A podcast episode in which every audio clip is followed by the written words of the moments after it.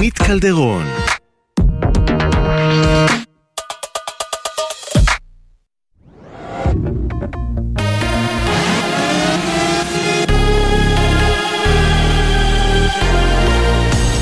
גלי צה"ל השעה 80, שבת שלום וחג שמח, באולפן ליהי שפרבר, עם מה שקורה עכשיו. גורמים במערכת הביטחון אומרים בתגובה על טענותיו של השר סמוטריץ' כי לא התקבלה כי לא התקבלה מבעוד מועד ההחלטה לסגור את ציר חווארה, אלא ההחלטה התקבלה בתום הערכת מצב, מיד לאחר שהחלו התקהלויות של פלסטינים בציר המרכזי של הכפר, ועוד לפני שהחלו ההתפרעויות האלימות של הפלסטינים, זאת בעקבות הלוויית המחבל בחווארה. לדברי גורמים ביטחוניים, אם הציר היה פתוח לתנועת יהודים שהיו נקלעים עם רכבם להלוויה המונית, הדבר היה עלול להוביל לנפגעים, ולכן ההחלטה התקבלה כדי לשמור על ביטחון התושבים. מי שהחליט על סגירת הציר הוא מפקד חטיבת שומרון, אלוף משנה שמעון סיסו. עוד אומרים במערכת הביטחון כי מרחב חווארה מתוגבר בימים אלה בכוחות רבים. מוקדם יותר היום השר סמוטריץ', שממונה על המדיניות האזרחית ביהודה ושומרון, שלח מכתב לראש הממשלה נתניהו ושר הביטחון גלנט, ובו כתב כי חסימת הציר היא אירוע חמור עם תוצאות חמורות, וטען כי צה"ל לא נערך מראש עם כוחות מתאימים כדי לשמור על הסדר. בהמשך טען סמוטריץ' כי גורם בצבא שיקר במצח נחושה בנוגע לחסימות במהלך הלוויית המחבל בחווארה. ידיעה שהעביר כתבנו הצבאי דורון קדוש. ילד בן עשר במצב בינוני בכפר אבו קוידר שבפזורה הבדואית, הוא פונה לבית החולים סורוקה בבאר שבע עם חבלות בגפיים. בתאונה נוספת, רוכב אופנוע בן 35 נפצע קשה לאחר שהחליק בכביש 2, סמוך למחלף גשר השלום בנתניה. צוות מגן דוד אדום פינה אותו לבית החולים לניאדו בעיר, עם חבלות בפלג גופו העליון. משרד החוץ האיראני וסוכנות הידיעות הממלכתית מאשימים את ועדת פרס הנובל לשלום בפוליטיזציה של נושא זכויות האדם, זאת בעקבות זכייתה של האיראנית נרגס מוחמדי בפרס. מוחמדי בת ה-51 היא מתנגדת משטר איראנית שפועלת למען זכויות נשים, וכעת מרצה עונש מאסר בטהרן על פעילותה. דובר משרד החוץ של איראן הצהיר כי הוועדה העניקה את הפרס שלא בצדק למי שהורשעה בהפרות חוזרות ונשנות של החוק ובמעשים פליליים. הודעה דומה יצאה מטעם סוכנות הידיעות הממלכתית המזוהה עם השלטון. מזג האוויר לסוף השבוע מעונן חלקית, תחול ירידה קלה נוספת בטמפרטורות. לכל מאזיננו שבת שלום וחג שמח. אלה החדשות שעורכת טומי כץ.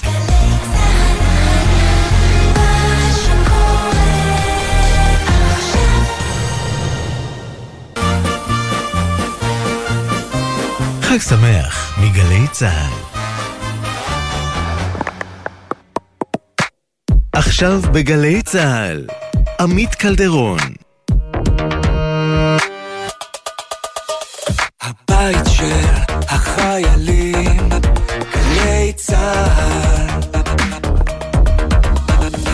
כשאני שפוף ורע לי על הלב, אני הולך אל ברטה ואצלה יושב.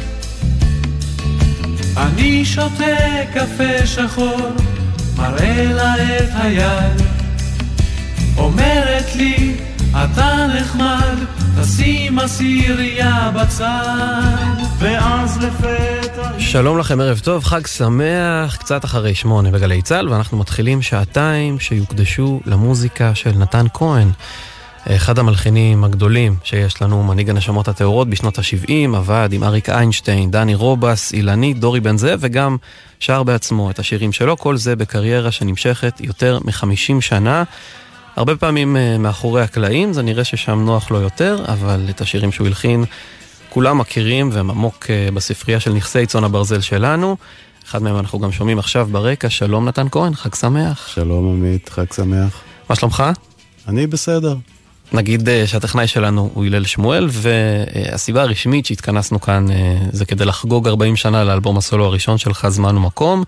הסיבה הפחות רשמית זה שהרבה זמן אה, רציתי לעשות את זה ולדבר דווקא על החלק הזה בקריירה שלך, על, על החלק של, של הסולו, אז זה מה שאנחנו הולכים לעשות פה בזמן הקרוב, לדבר ולשמוע שירים. עברו 40 שנה מאז האלבום הזה, זה אומר לך משהו?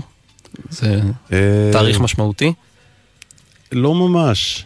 זה היה כזה, הרגשתי צורך שאני, אמרתי לעצמי בשלב מסוים שאני צריך להוציא איזה תעודת זהות שלי, שקשורה אליי ועבר זמן מאז הנשמות הטהורות, אז אמרתי, הגיע הזמן. אז אה, מה שהיה, אה, היו שני שירים שכבר הוצאתי לרדיו בשנות ה... לקראת סוף שנות ה-70, ואמרתי נצרף אליהם עוד שמונה חדשים ונוציא אלבום, וזה מה שקרה. ותתאר אולי באמת את הנקודה שהיית בה בקריירה כשהחלטת לעשות את זה. אה, אני הייתי בנקודה כזאת שכבר הייתי לקראת השלמת השאיפה שלי להיות מפיק מוזיקלי. וכתבתי מספיק עיבודים לאומנים אחרים, וכל מיני דברים שהזמינו אצלי גם ב... בהקלטות לרשות השידור, פסטיבלים, דברים כאלה. אז הרגשתי מספיק בטוח כדי uh, להוציא אלבום משלי שגם uh, יהיה מולחן על ידי וגם יהיה מופק uh, מוזיקלית על ידי. אני חושב שהתשובה לשאלה הבאה שלי כבר קצת התחבאה בתשובה הזו שלך, אבל uh, למה mm-hmm. באמת רק בשלב הזה הדי מאוחר uh, החלטת להוציא אלבום סולו ראשון? אני הרגשתי חובה יותר מאשר צורך. אה, אמרתי לעצמי שאני צריך איזה, איזה כרטיס ביקור שלי, שיהיה לי, שייצג אותי כמו שאני באותה תקופה. וגם הרגשתי שהגיע הזמן לחדש. זאת אומרת, היו לי שירים אמנם ידועים מתקופת הנשמות הטהורות, וקצת פה, ואתה יודע, שירים בודדים שהוצאתי, אבל... Uh, בגלל שגם uh, רוב הקריירה אז התבססה על הופעות, הייתי צריך לחדש קצת את הרפרטואר כדי uh, ליצור uh, מצב שאנשים ירצו להקשיב לי עוד פעם, ולא לחזור לשירים הישנים. וזה מה שעשיתי. ואיך נראה תהליך העבודה על האלבום? זה היה מאוד, מאוד uh, טכני, מאוד uh, לפי לוח זמנים, לפי תקציב. אה, לא היה כיף כל כך, כי זה היה כאילו, אני מימנתי את, ההל... את ההקלטות, וזה לא היה בתקופה שממש אה, הרווחתי הרבה כסף, אז uh, הייתי צריך uh, לחשב הכל ולעשות את זה ממש uh, לפי תקצוב מראש. כן, זה המקום שהאומנות מתנגשת עם, ה... עם החיים. ולבוא מאוד מאוד מוכן לאולפן, כי כל שעה עולה המון כסף, וזה לא רק האולפן עולה, גם הנגנים עולים. אז uh, הייתי צריך לבוא ממש מוכן, והכל כתוב, והכל כזה כבר uh, מוכן להקלטה, מה שנקרא. ובאמת הצלחתי uh, במעט שעות להקליט שמונה שירים חדשים, שהשלימו את האלבום לגמרי. אז בוא נשמע שיר ראשון, נתחיל עם אחד משמונת השירים האלה, נקרא אחרי שהסירות. Mm-hmm. אתה רוצה לספר עליו קצת לפני זה? אחרי שהסירות זה שיר שהלחנתי באמצע שנות ה-70. זה היה הטקסט הראשון של יואב פורט, שאיתו הלחנתי הרבה שירים אחר כך. אבל זה הטקסט שנפל לידיי אה, פשוט במקרה, כי דודו אלהרר אה, הביא איתו ערימת טקסטים מבית לסין, הוא אמר יש אה, מישהו שעובד בבית לסין שזרק לי טקסטים ובדיוק ישבנו עם יהודית רביץ ו... ואיתו, והוא אמר תסתכלו, תסתכלו על הטקסטים האלה, תראו אם הם שווים משהו. ואני מיד נדלקתי על אחרי שהסירות. אמרתי, אוקיי, זה שלי. ובדרך חזרה הביתה כבר הלחנתי אותו. והשיר אה, שכב אצלי כמה שנים עד שאריק סיני בא ואמר לי שהוא מחפש שירים לאלבום שלו, והצעתי לו את השיר הזה, אז הוא ביצע אותו ראשון, אה, בעיבוד של מתי כספי, ואמרתי לו, אבל תדע לך שברגע שאני אקליט אלבום משלי, אז אני הולך לשיר אותו גם. הוא אמר, אין בעיה, הכל בסדר. וזה מה שקרה באמת. אה, אפילו שני ביצועים עשיתי לו. זהו, זה שיר כזה, אתה יודע, שהוא אה, שיר שאני מאוד אוהב. אה, הוא יצא די מיוחד יחסית לשאר השירים האחרים שלי. הוא אפילו קצת ג'אזי, אתה יודע, לא בסגנון הישראלי המקובל. וכשאתה אומר הלחנתי אותו בדרך הביתה, אתה זה אפילו לא, אתה לא יושב עם פסנתר, לא יושב עם גיטרה, זה בראש. בראש, כן. הלחנתי בראש, באתי הביתה, היה, היה לי את הצבע של האקורדים בראש, ומיד מצאתי אותם. אז בוא נשמע את אחרי שהסירות, נתן כהן מתוך זמן ומקום.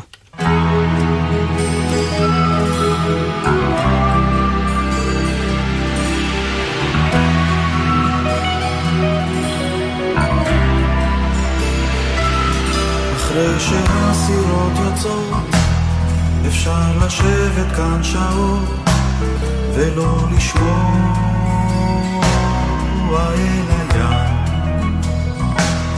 בלילה היא יותר קשה, אבל עיניה עצובות, וגם מגע ידיה חם. אינני קם לפגוש אותה, אני יודע שתשוב לראות אם לא ניקוני השכפים. בלילה היא יותר יפה, אך שערה קשה יותר, וצעדיה עייפים.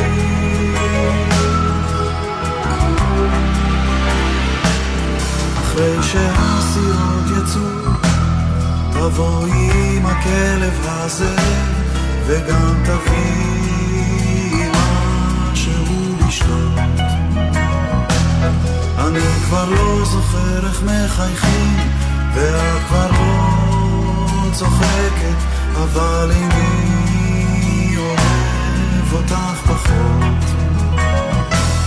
המזח מכוסה עצות, דגים מתים ושמן מנועים ורשתות קרועות ברציפים. אחרי שהסירות יוצאות, תבואי עם הכלב הזה, לראות אם לא נקנו לי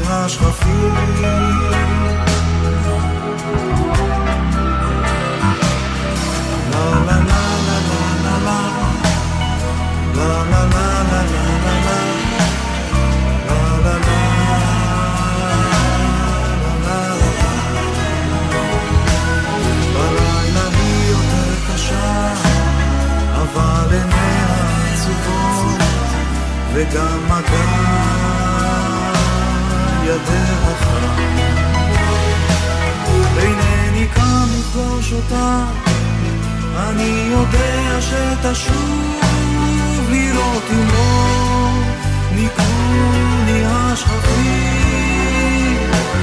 בלילה היא יותר יפה, אך שערה קשה יותר, וצעדיה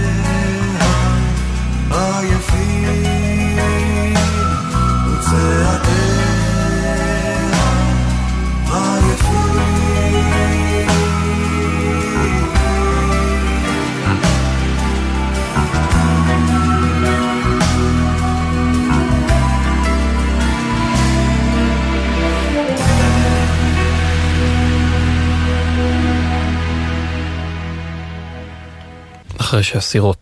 אתה בן אדם ששומע שירים שלו, כזה, יוצא לך או שאתה באירועים מיוחדים כמו זה, אתה פתאום שומע אחרי הרבה זמן? להגיד לך את האמת, אני לא נהנה לשמוע את השירים שלי. למה?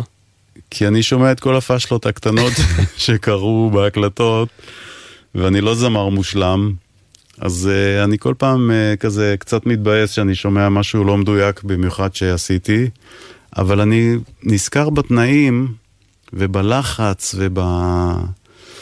במיטת סדום הזאת שהיינו נכנסים אליה ומנסים להוציא את המקסימום במעט זמן שניתן לנו ובמעט תקציב שהיה לנו, אז אני אומר, אוקיי, יצאנו מזה בשלום, אבל uh, ככה אני לא ממש נהנה להקשיב לשירים שלי, אני נהנה להקשיב לשירים של אחרים, שאני אוהב.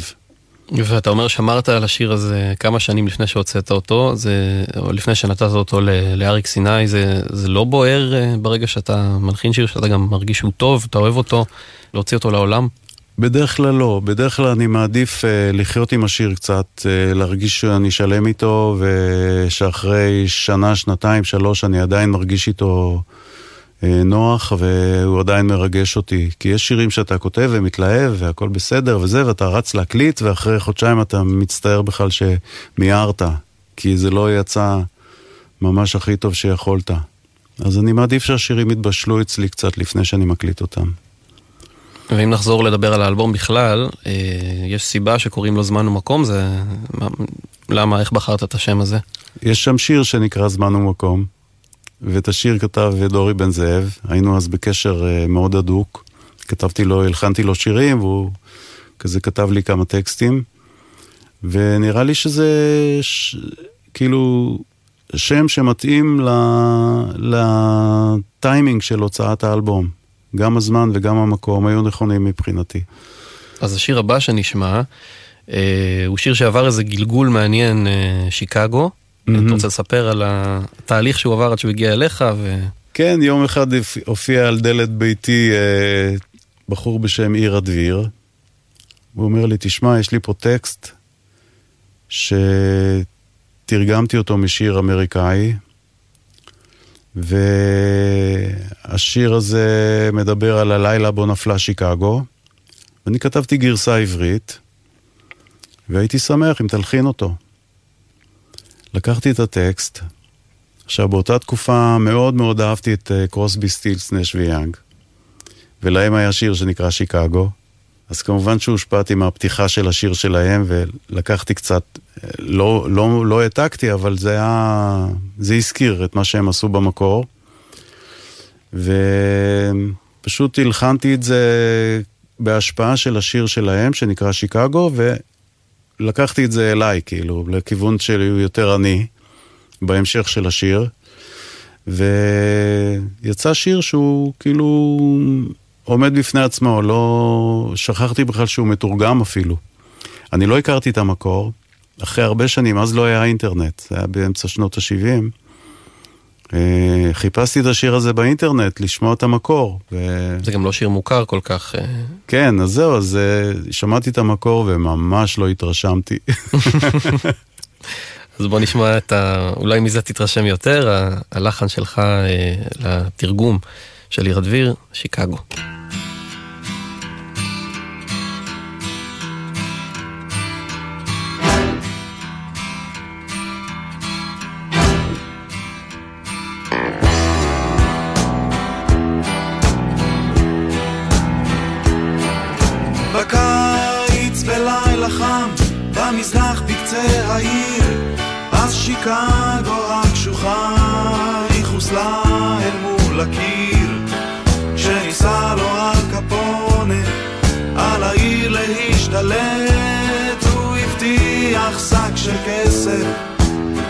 כל שוטר שמת.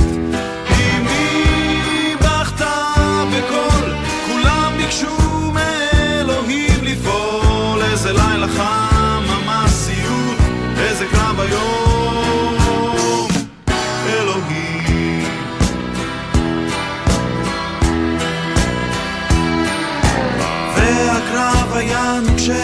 ברחובות שבמזרח, אך בסוף כל מאפיונר לצינור קפה לושלח. נשמעו קולות פיצוץ, אנשים רצים בחוץ, וזקן צרח בקול שקוברים שוטרים בחול.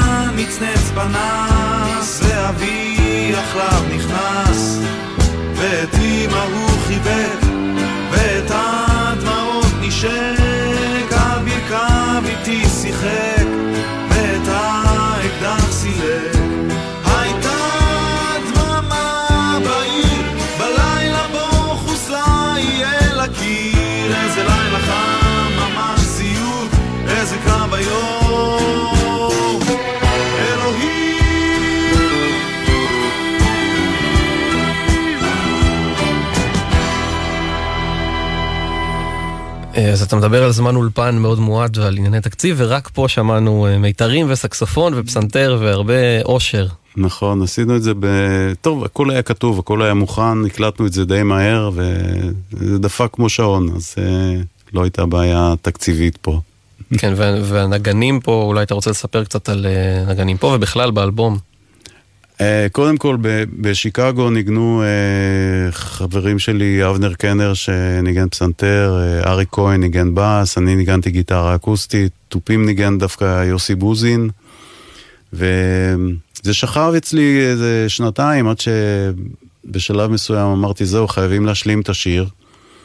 ואז הוספתי רביעיית מיתרים ועוד ארבעה כלי נשיפה.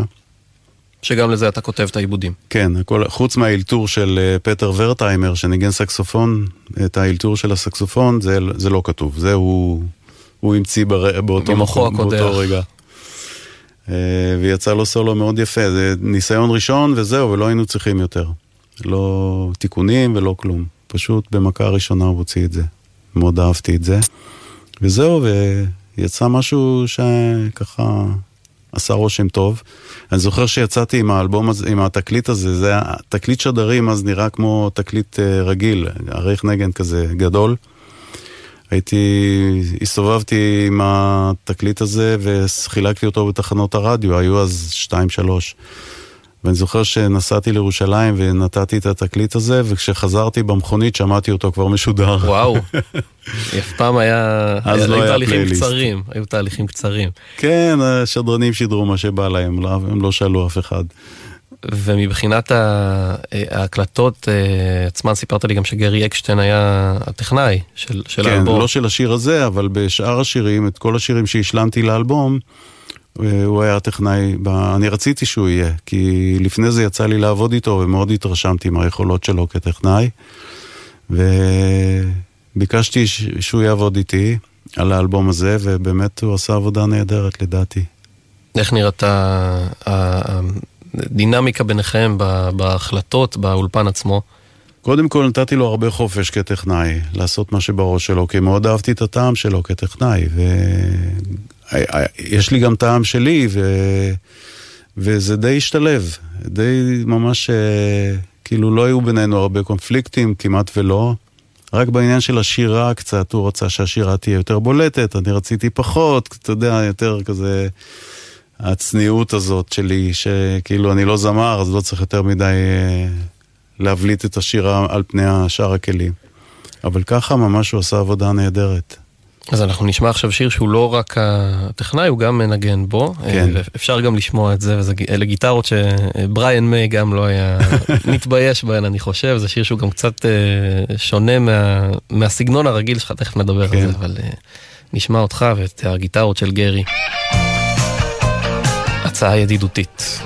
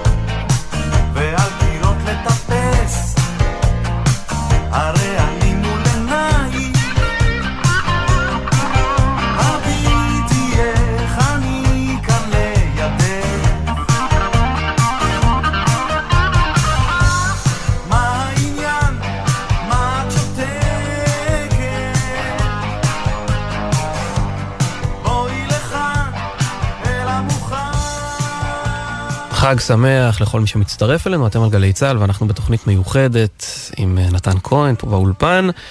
מדברים uh, על זמן ומקום, אלבום הסולו הראשון שלך שחוגג 40 ובכלל uh, תכף נדבר גם על דברים אחרים.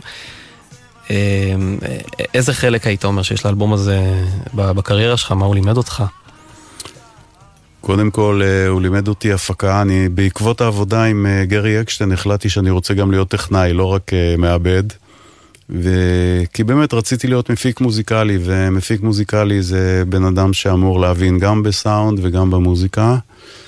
ורציתי להיות מפיק מוזיקלי שלם, מה שנקרא.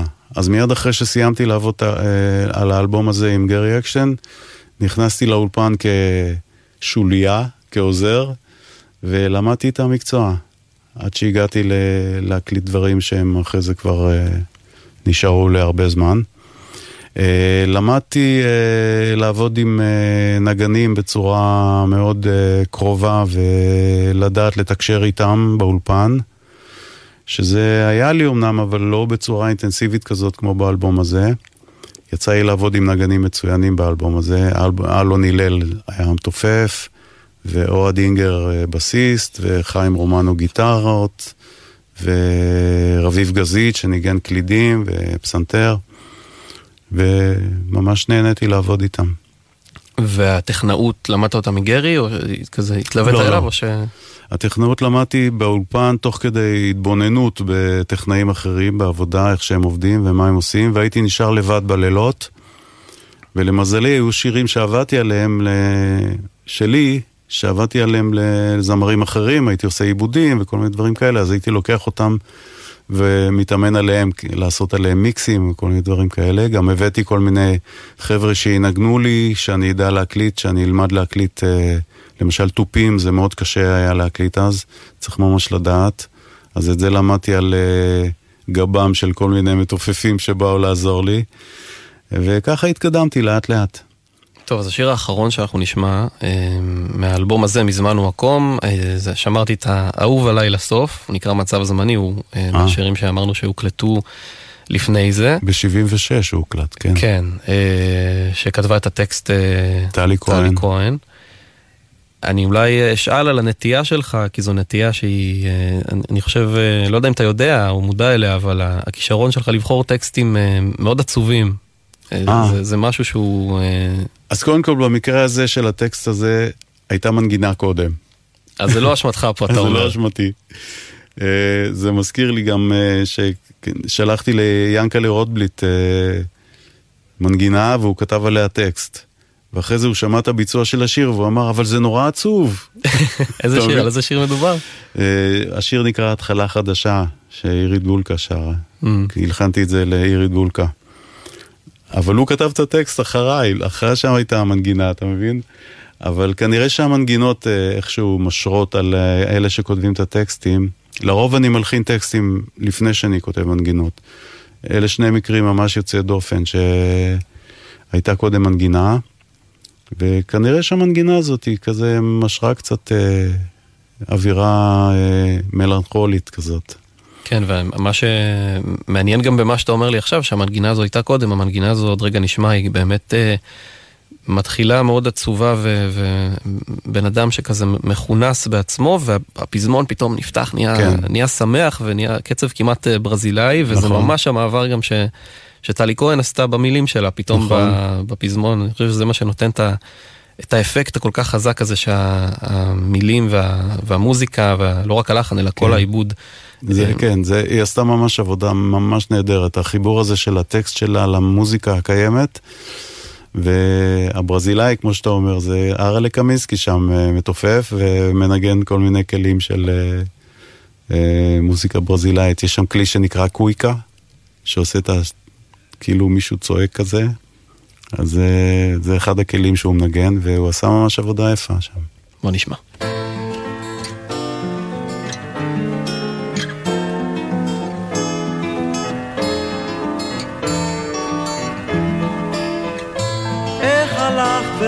ועוד ישנך מכונה לבוא בזרועותיי. איך זה שאני רחוק ממך? הלך ידייך החמות? לא מוצאות בחושך את ידיי. איך זה שאני איתך בודד, בודד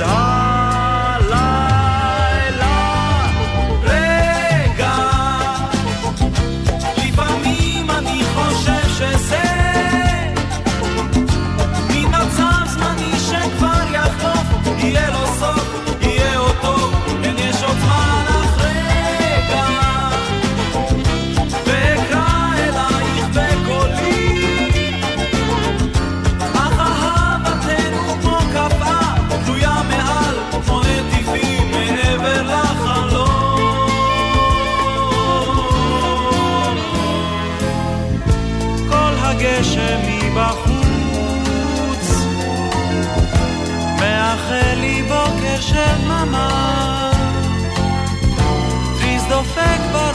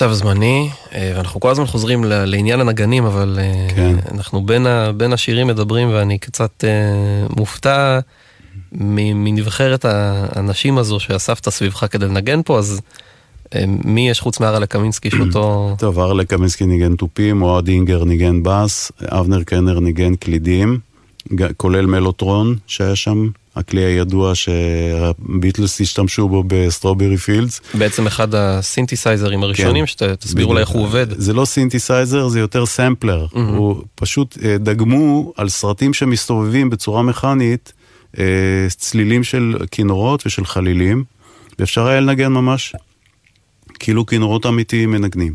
זה היה הסמפלר הראשון, זה עוד בשנות ה-60. וזהו, אה, אה, גיטרה אקוסטית ניגן שלמה אידוב, גיטרה חשמלית חיים רומנו, קונגס ניגן מתי כספי, והיו עוד אה, ארבעה נגני כלי נשיפה, שאני לא זוכר בדיוק את השמות של כולם, אבל אחד מהם הוא מורטון קאם, מרטון קאם, שהוא ניגן בעוד המון הקלטות שלי ושל אחרים, הוא פשוט סקסופוניסט נהדר. כן, ולמרבה הצער, אז לא היה נהוג לתת אה, קרדיט נכון. לנגנים, אבל לפחות אנחנו יכולים לתקן את זה עכשיו. כן.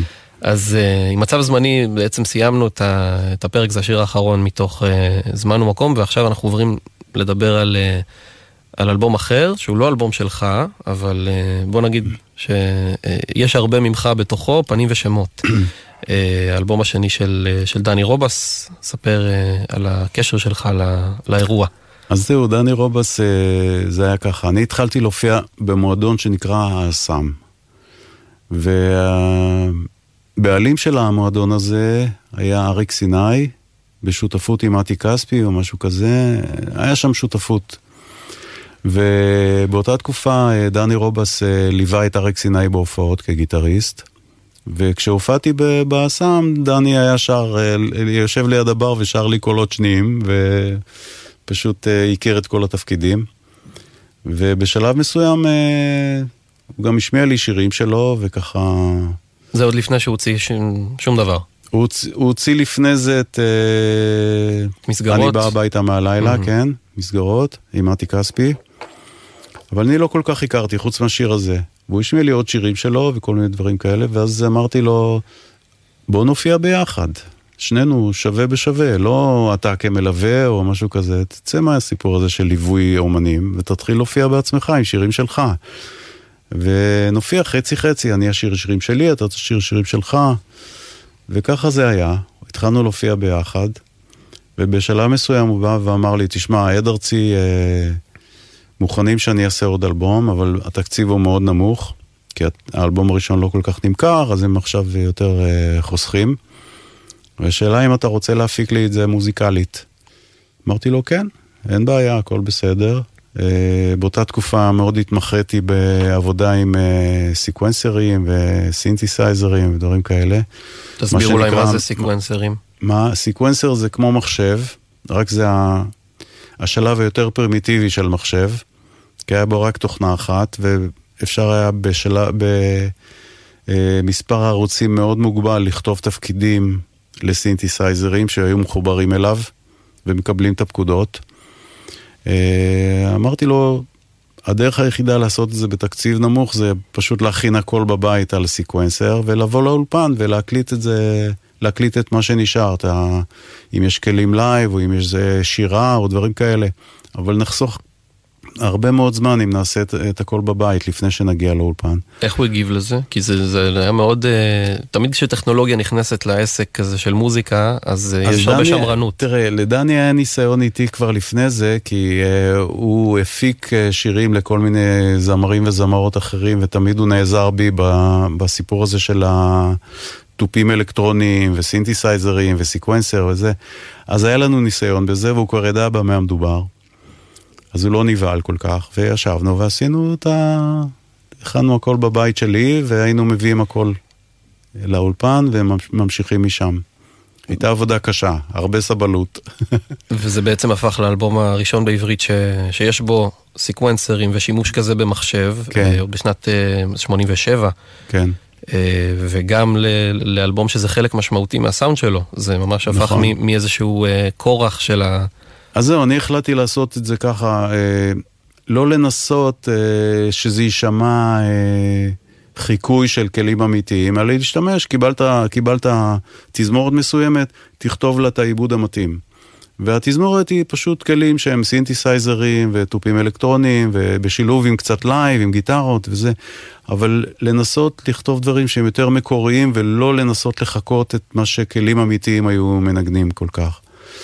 אז uh, למשל פנים ושמות, שזה השיר, שיר הדגל לפי דעתי של האלבום, הוא שיר שנכתב במקור על גיטרה בפריטה כזאת של קאנטרי, ואני החלטתי לתת לו צבע אחר, ואז כתבתי את הלופ הזה שמלווה אותו מההתחלה עד הסוף, וגם דני אחרי זה השתמש בלופ הזה לשיר אחר, למשהו חדש. נכון, מתחיל. משהו חדש מתחיל. אה, אז בוא נשמע את, ה... את הלופ הזה ואת ה... את השיר פנים ושמות, ואז נמשיך לדבר על החלק שלך באלבום.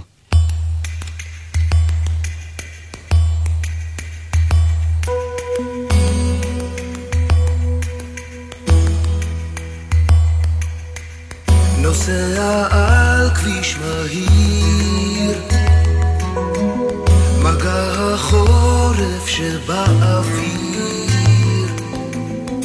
ובחלום שלי הנוף חולף מולי או שאני חולף מולו. כל שיר חושף איזה סוד מותח עוד גשר לחצות. ומכוון כליו, אני דרוך אליו, רוצה לדעת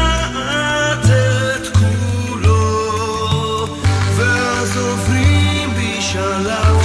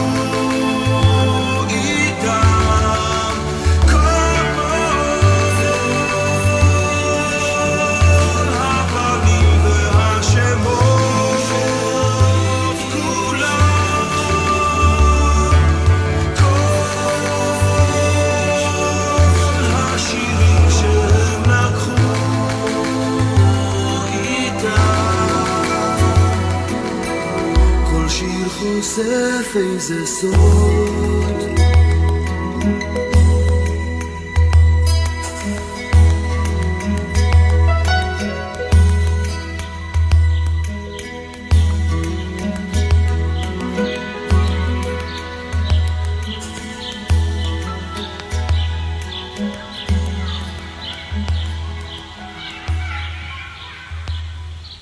פנים ושמות, טני רובס. אז אה, זה, זה מעלה זיכרונות ב- לשמוע את זה ככה? זה- אתה כן, חושב תוך כדי על ה... אני שומע, זה, קודם כל אין פה בס, יש פה כלי הקשה שמנגן את הבס, שזה משהו שבדרך כלל לא עושים, ויש פה אה, הקלטה של השירה שלו, שעשיתי לה סאונד מאוד מיוחד. בכלל, לאורך כל התקליט אה, החלטתי שדני רובס צריך להישמע יותר אה, בוגר, פחות ילד. אז איך עושים את זה? פשוט אה, נתתי לו לשיר הרבה לפני שהתחלתי להקליט, עד שהוא טיפה טיפה קיבל, קיבל את הצרידות הזאת. וגם הקלטתי אותו עם אפקט מיוחד, בגלל שלא היו לי הרבה ערוצים ולא לא הרבה מכשירים שאפשר להשתמש בהם, תוך כדי הייתי מקליט את האפקט בערוץ ליד השירה, והשתמשתי בו כבר במיקס. זה אפקט הזה שהוא סוג של אה, קורוס כזה שיוצר הרגשה של אה, חספוס כזה בקול. ובזה השתמשתי, ובסוג הריברב גם, שבדרך כלל לא השתמשו אז, אה, אני העזתי כל מיני דברים שלא עשו בדרך כלל בהקלטות.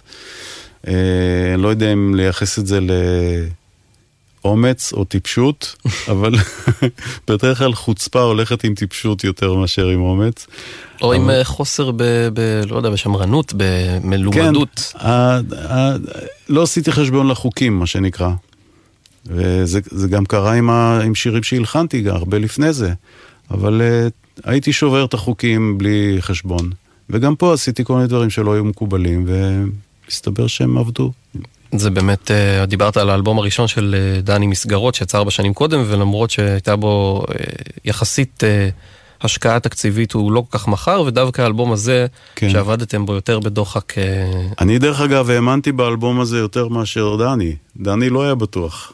במה שקורה פה, כי אתה יודע, קודם כל, אה, אנשים לא הסתכלו בעין טובה על אה, אלבומים שאין בהם אה, נגינה live כמו שצריך, אלא מכונות, מה שנקרא, מחשב או סיקוונסר. ולקח כמה שנים טובות עד, שה... עד שהמבקרים התרגלו לדבר הזה שנקרא מחשב, מכונות, אבל באופן מפתיע, השירים של דני היו כל כך טובים, שזה הפיל על, על הסיפור של הסיקוונסר ושל כל ה... המכונות האלה שהם, שקוראים, ל, שקוראים להם uh, כאילו המחשב מנגן ולא מישהו אמיתי. אבל uh, מסתבר ששברנו פה, פיצחנו פה איזה קוד, גם עם השירים שהם שירים נהדרים אחד-אחד, וגם עם הגישה שהיא כזאת יותר uh, אווירתית מאשר טכנית. והשתדלנו ליצור את האווירה הנכונה לגבי כל שיר, ואני חושב שזה הצליח ברוב המקרים.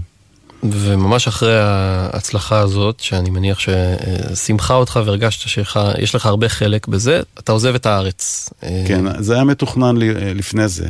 אני בעצם עזבתי את הארץ הרבה יותר מאוחר ממה שתכננתי, בגלל האלבום של דני, כי ממש אה, חיכיתי עד שזה יסתיים לגמרי. ולמה עזבת? כי הרגשתי שאני רוצה לפתוח את האופקים שלי יותר, להרחיב את האופקים יותר. אה, אנגליה זה היה מקום שבאמת נעשו, נעשו בו המון דברים שהם אה, השפיעו על כל המוזיקה העולמית. ואמרתי, נלך, נלמד, נראה איך עושים, נלמד. אה, זה פתח לי, פתח לי המון, כן, המון אפשרויות. אני לא נסעתי לשם לא כמלחין ולא כמעבד. נסעתי לשם כטכנאי מוז... טכנ... טכנאי הקלטות. והיה לך שם אולפן שלך, שפתחת... בהתחלה עבדתי באולפן אחר, השמעתי להם את פנים ושמות והם מיד אמרו תבוא מחר. ועבדתי שם איזה חצי שנה, שמונה חודשים, עד שנגמר שם הפרויקט, ואז uh, פתחתי אולפן משלי, כן. ומה עשית שם? שם uh, בהתחלה עבדתי כאולפן הקלטות שמקליט, זה היה אולפן uh, חצי מקצועי, זה לא היה מהאולפן, מהאולפנים האלה כמו אבי רוד וכאלה, אבל הוצאתי שם תוצאות ממש טובות, כי היה לי ניסיון uh, באולפנים גדולים, אז ידעתי לה, להביא תוצאות ממש מקצועיות שם. ולאט לאט אנשים קלטו שאני גם מעבד ומפיק, אז הם הביאו לי דברים שאני אעשה בשבילם, ועשיתי הכל שם, גם הפקות uh, מוזיקליות, גם uh, כתבתי מוזיקה לסדרות, לסרטים, לפרסומות, uh, עשיתי הכל מהכל שם. את הלחנים שלך אנחנו מכירים, ופתאום באים אליך אנשים שעושים מה היפ-הופ ומוזיקה אלקטרונית כן. כזאת, הארדקור ו... אני, אני כתבתי שירים בסגנון. וואלה. כן, חבל שלא הבאתי, יש לי המון הקלטות משם שאני ממש אה, הלחנתי והייתי שותף בכתיבה. וזה פשוט, uh, תמיד אומרים שמוזיקה זה, זה שפה בינלאומית, אבל אם, אם נדלג על הקלישאה, זה, זה לא קשה לבנות את עצמך מאפס ב... אני לא נסעתי לבנות את עצמי כמלחין ולא כזמר, לא שרתי שם באנגלית אף גם, פעם. אבל גם כטכנאי, גם כ... כטכנאי דווקא אמרתי, אמנם נסעתי בגיל מאוחר קצת, זה היה בגיל 35 כבר הייתי, 36. וגם פה בארץ מכירים אותך ויודעים... כן, אבל אמרתי, אני חייב להתפתח, זה, אני, אני מתחיל לשעמם אותי. אני חייב להתפתח, לעשות דברים יותר ממה שאני עושה היום. ובאמת אה, נפתחו לי האופקים לגמרי. ותוך כדי גם ההפקה לאחרים והאולפן, שזו בעצם העבודה השוטפת שלך, אתה מחליט גם להקליט אלבום שני. כן. מה שקרה, אה, מרוב שהקדשתי את עצמי למוזיקה שקורית שם, שהיא מאוד מאוד רחוקה מהמוזיקה שלי, ממה שאני מלחין באמת, כשזה, כשהאמת שלי הפנימית אה, יוצאת כמלחין, זה ממש לא דומה למה שקורה שם. אז קצת התגעגעתי למוזיקה שלי. וגם בשלב מסוים אמרתי, אני, אני אחזור לארץ, אני לא מתכוון להזדקן שם יותר מדי. בסך הכל זה תקופת ניסיון, שבע שנים זה גם מספיק. ואז אמרתי, אני, אני אעשה לעצמי אלבום ואני אחזור איתו לארץ. וישבתי והלחנתי שירים חדשים. באותה תקופה יונתן גפן היה בלונדון, אז הוא גם נתן לי כמה טקסטים, והיו לי טקסטים של יואב פורט ומאיר גולדברג, והחלטתי שאני עושה אלבום שלי. ועשיתי באותו, באותה שיטה של אה, לעבוד עם מחשב, ואת הגיטרות אני ניגנתי, אבל ככה השאר הכל היה על מחשב. ואיך הוא התקבל פה בארץ? בהתחלה הוא התקבל יפה, אבל אחרי זה כבר התחילו לעקם את האף, כי לא אהבו שאין נגנים כמעט. אז אה, באיזשהו מקום זה נפל בין הכיסאות.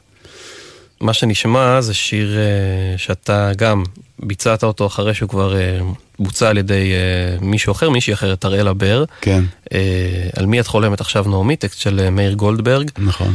אה, וגם פה יש באמת אה, את ה- המחשב, נשמע טעימה מה, מהביצוע שלך, ואז נשמע את אריק איינשטיין שהחליט אה, לשיר את השיר הזה, הקליט אצלי באולפן, כן. בעיבוד של שם טוב לוי. ואיך זה הגיע אליו. אני שלחתי לו את השיר, עבדנו אז, אה, NMC אה, אמרו לי, אתה חייב להוציא את השירים שלך, אה, השירים שלך יותר מפורסמים ממך, אז בואו נקליט את האוסף של איזה 16 שירים, ונוציא את זה, ואז נגיד שזה שלך, ואז נוכל להוציא גם אלבום שלך, סולו מחדש וכל זה, ואני התפתיתי ועשיתי את זה. וחיפשנו אנשים שיבצעו את השירים, אז ביניהם גם הייתה ג'וזי כץ, ששרה את החכה לך, וטל גורדון, וקרן הדר, ועל uh, השיר הזה חשבנו על uh, אריק איינשטיין, שלחתי לו את השיר, מתוך ידיעה שאולי השיר הזה קצת יהיה מורכב מדי לטעמו, כי הוא אהב uh, נורא שירים פשוטים באותה תקופה. אבל להפתעתי אני מקבל טלפון מאריק והוא אומר לי, שיר יפה דווקא, בואו נעשה אותו. זה היה כזה כאילו המשך של שיחה שעשינו עוד לפני זה, וממש לא דיברנו לפני זה כמעט. אז זה ממש הפתיע אותי, ואמר, טוב, אני אגיע לאולפן עם שם, שם טוב, שמי לוי, ונעשה את השיר. אמרתי לו, בשמחה, בכיף. אני הקלטתי את הגיטרות האקוסטיות, וזה היה כבר מוכן לעבודה עם אה, שם טוב לוי. אז בוא נשמע את הביצוע שלך, מאוד שונה מה, כן, מהביצוע זה שיר עכשיו. שאני דמיינתי את עצמי שר בלובי של בית מלון, ככה זה נשמע. ואז נשמע את אריק, ואז נחזור לפה אה, לשעה שנייה עם נתן כהן בגלי צה"ל.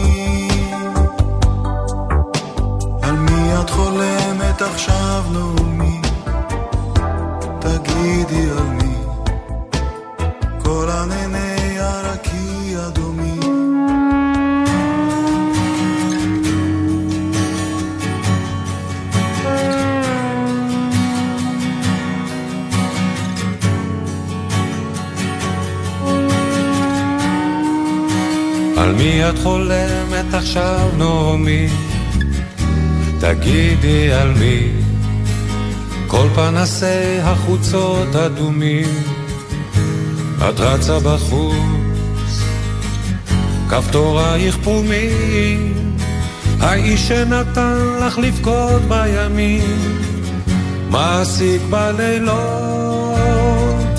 את מחלק הסמים. על מי את חולמת עכשיו, נעמי? על מי את חולמת עכשיו, נעמי? תגידי על מי? כל ענני הרקיע דומים, הים מפוחד, הכלבים זועמים, האיש שכבש את ליבך תמיד. עובר בכבישים, במכונית בלי בלמים. על מי את חולמת עכשיו, נעמי? כל הבתים הם בתי יתומים, תריסים מוגפים, קירות מאיימים.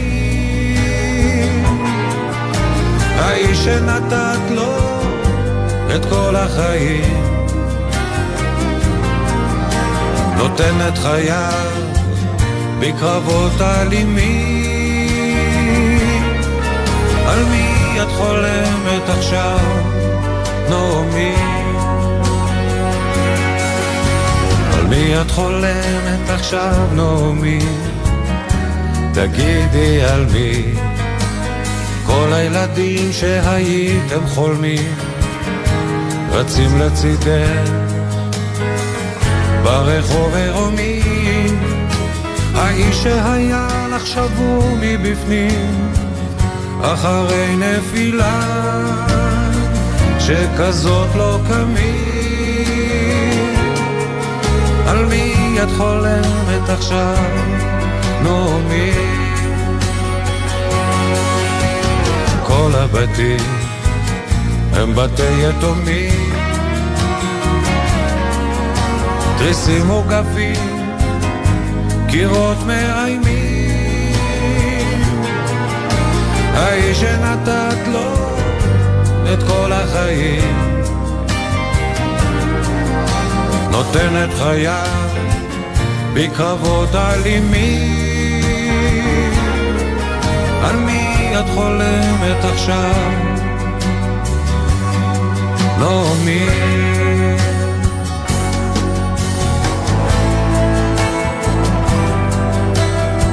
את חולמת עכשיו?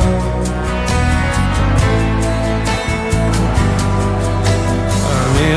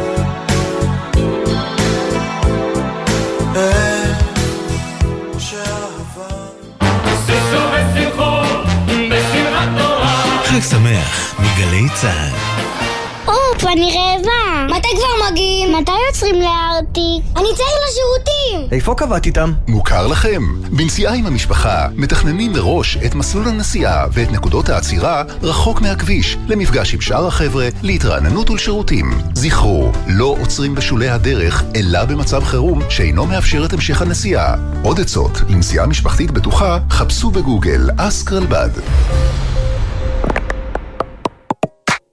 מיד אחרי החדשות, עמית קלדרון.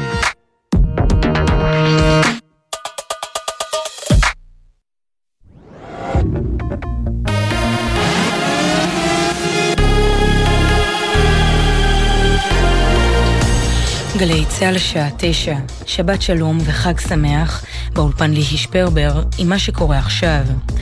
גורמים במערכת הביטחון אומרים בתגובה על טענותיו של השר סמוטריץ' כי לא התקבלה מבעוד מועד ההחלטה לסגור את ציר חווארה, אלא ההחלטה התקבלה בתום הערכת מצב, מיד לאחר שהחלו התקהלויות של פלסטינים בציר המרכזי של הכפר, ועוד לפני שהחלו ההתפרעויות האלימות של הפלסטינים, זאת בעקבות הלוויית המחבל בחווארה. לדברי גורמים ביטחוניים, אם הציר היה פתוח לתנועת יהודים שהיו נקלעים עם רכבם להלוויה המונית, הדבר היה עלול להוביל לנפגעים, ולכן ההחלטה התקבלה כדי לשמור על ביטחון התושבים. מי שהחליט על סגירת הציר הוא מפקד חטיבת שומרון, אלוף משנה שמעון סיסו. עוד אומרים במערכת הביטחון כי מרחב חווארה מתוגבר בימים אלה בכוחות רבים.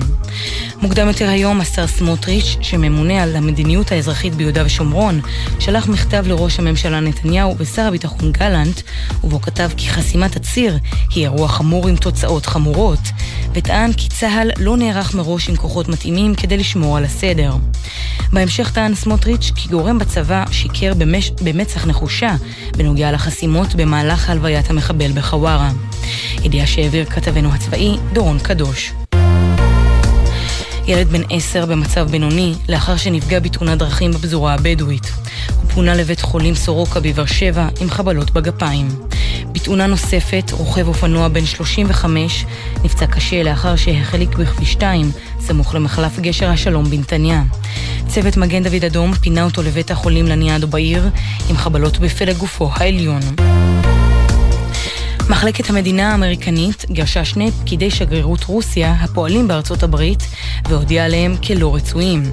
ההחלטה לגרש את אותם פקידים נעשית כחודש אחרי גירושם של שני דיפלומטים אמריקנים מהשגרירות של ארצות הברית במוסקבה, לאחר שכינו את פעילותם ברוסיה כפעילות לא חוקית. עוד הודיעו בארצות הברית על מעצרו של חייל לשעבר בצבא האמריקני, אשר מואשם בניסיון העברת מידע לאומי לסין, כך מצהיר היום משרד המשפטים המקומי. משרד החוץ האיראני וסוכנות הידיעות הממלכתית מאשימים את ועדת פרס הנובל לשלום בפוליטיזציה של נושא זכויות האדם. זאת בעקבות זכייתה של האיראנית נרגס מוחמדי בפרס. מוחמדי בת ה-51 היא מתנגדת משטר איראנית שפועלת למען זכויות נשים וכעת מרצה עונש מאסר בטהרן על פעילותה. דובר משרד החוץ של איראן הצהיר כי הוועדה העניקה את הפרס שלא בצדק למי שהורשעה בהפרות חוזרות ונשנות של החוק ובמעשים פליליים. הודעה דומה יצאה מטעם סוכנות הידיעות הממלכתית המזוהה עם השלטון. מזג האוויר לסוף השבוע מעונן חלקית, תחול ירידה קלה נוספת בטמפרטורות. לכל מאזיננו שבת שלום וחג שמח. אלה החדשות שעורכת תומי כץ.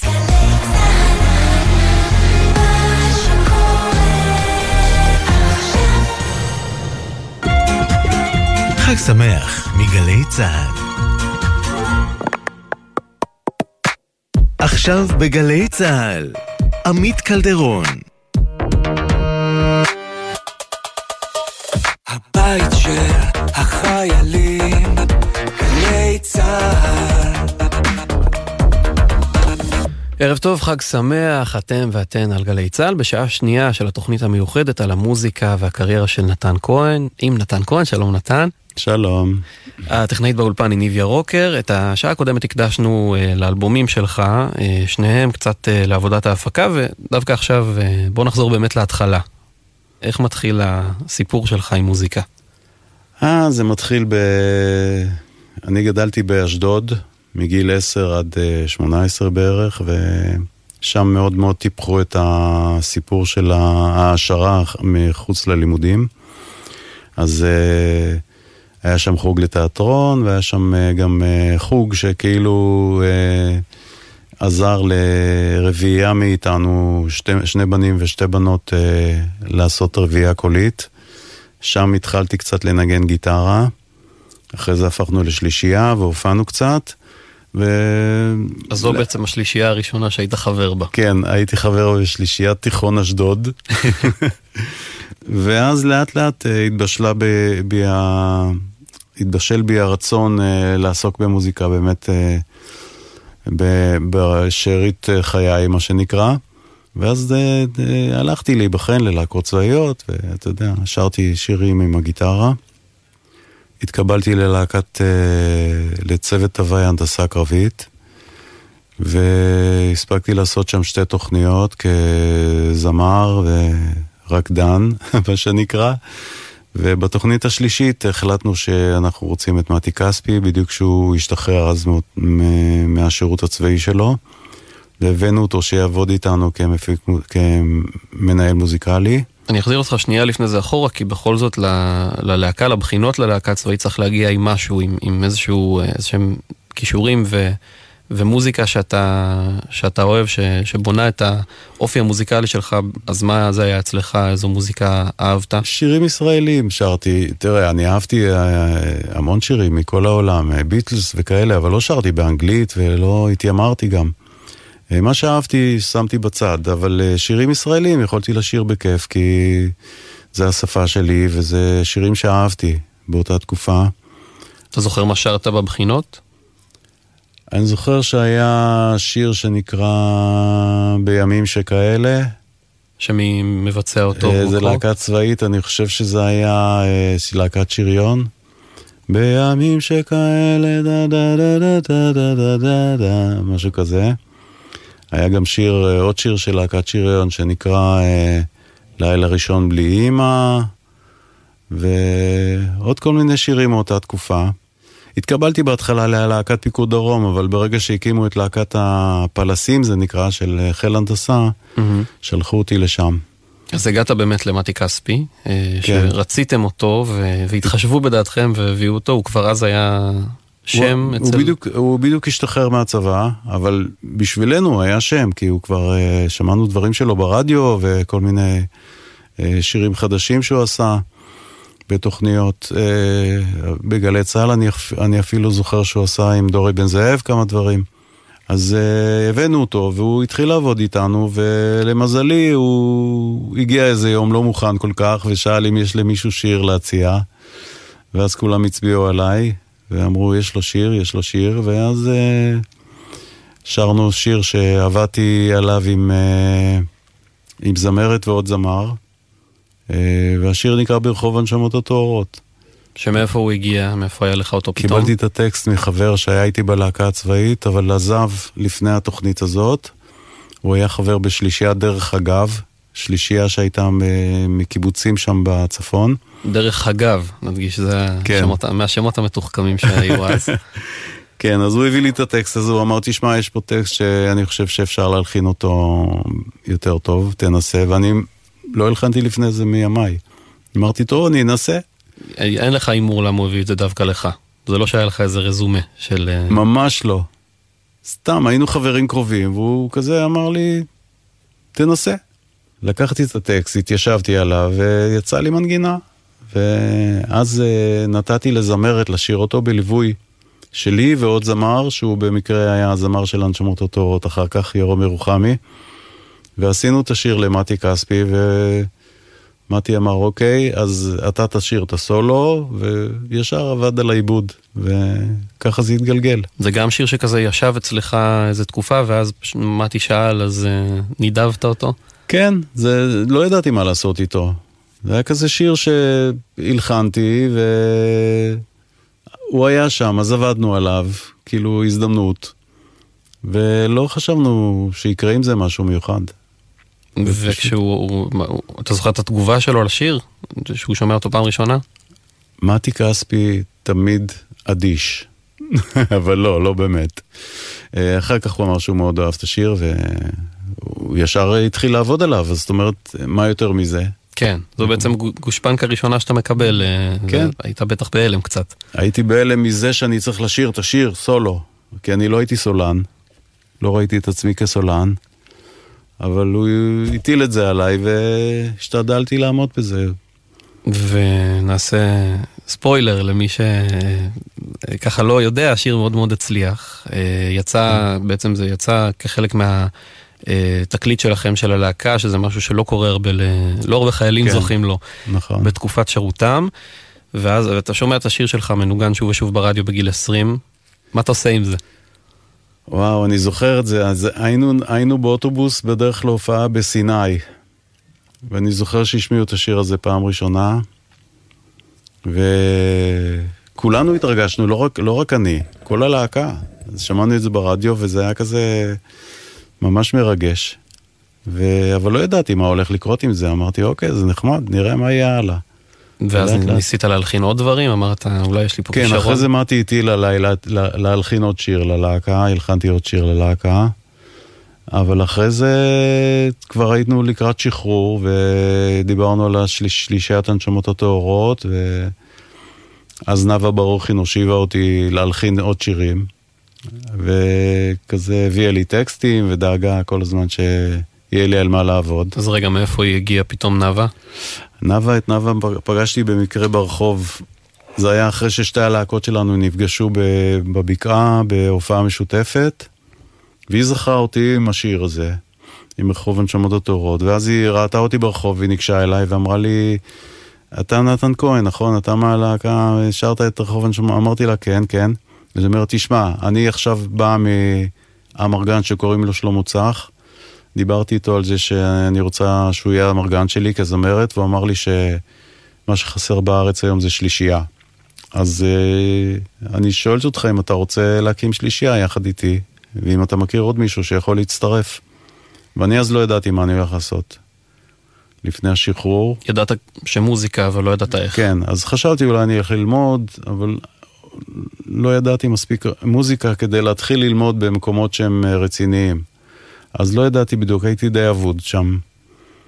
ואז אמרתי, אוקיי, אפשר, אפשר לדבר על שלישייה. ואז הבאתי את יורם. הכנו כמה שירים אה, לאודישן, מה שנקרא, ושרנו את אם יש לך שמש, ועוד איזה שיר באנגלית. עם קולות, זה היה כן, הרעיון. ברור, עיבודים קוליים והכל, ועשינו אודישן לשלמה צח, והוא מאוד התלהב. ואז משם הוא לקח אותנו לכל ישראל, שם כבר דאגו ל... להקליט אותנו בארבעה שירים חדשים. זהו, ככה זה התגלגל. ואם נחזור רגע לרחוב הנשמות הטהורות, שגם היה הצלחה מאוד גדולה וגם נתן לכם את השם של, ה, של השלישייה, זה, זה, אתה בדיעבד מרגיש שזה יותר אה, ברכה או יותר קללה, ההצלחה הראשונית הזאת המאוד פתאומית שפתאום אה, נופלת? זה שניהם, כי יש לזה גם את היתרונות וגם את החסרונות. קודם כל זה נותן לך נקודת פתיחה ממש טובה, לקריירה מה שנקרא. מצד שני, כולם מצפים שתביא פה איזה משהו שהוא עולה על מה שעשית כבר, וזה תמיד קשה לעמוד בציפיות האלה. ומצד שני, הנשמות הטהורות זה משהו שקצת העיב עליי, כי אני לבד, בעיני אנשים שקבעו פה בתעשייה, לא מספיק טוב לעומת, ש... לעומת השלישייה למשל, הנשמות הטהורות. אתה מדבר כבר על אחרי. כן. ומאז באמת אף פעם לא הצלחתי לשכנע שום חברת תקליטים אה, להפיק לי אלבום או משהו כזה, תמיד זה היה בכוחות עצמי. אז מצד אחד זה, היה, זה נתן לי קרדיט, אבל מצד שני זה לא התבטא ב, בעולם המעשי. זאת אומרת, אה, בעולם נורמלי, אה, אם מישהו היה רואה אלבום כמו הנשמות הטהורות שנמכר כל כך טוב ועם שירים כל כך הרבה, כל כך הרבה שירים מצליחים ויש מלחין שכתב שם את uh, כל השירים כמעט, חוץ מאחד, אז למה לא, למה לא לתת לו עוד צ'אנס? פשוט. זה נראה לי נורא לא... לא business like מה שנקרא, לא, אתה חושב business, תחשוב business. אבל אנשים פה יותר מדי היו מושפעים מהטעם האישי שלהם, והם גם לא לקחו בחשבון שהשירים של הנשמות הטהורות uh, לא נקלטו מיד. לקח להם קצת זמן, נתנו להם צ'אנס. ואת השירים שלי החדשים שפטו מיד, כאילו, קליט, לא קליט, אה, יתפוס, לא יתפוס. שירים כמו קפה אצל ברטה ומצב זמני ושיקגו, דברים כאלה שהבאתי לחברות תקליטים, לא עשו עליהם רושם. הייתה פחות סבלנות, אתה אומר, מאשר אה, השירים כן. של הנשמות שהתעכלו. גם פחות הבנה, אני חושב. אנשים שלא ממש מתאימים למה שהם עשו, ישבו בתפקידים שלא ממש uh, התאימו להם.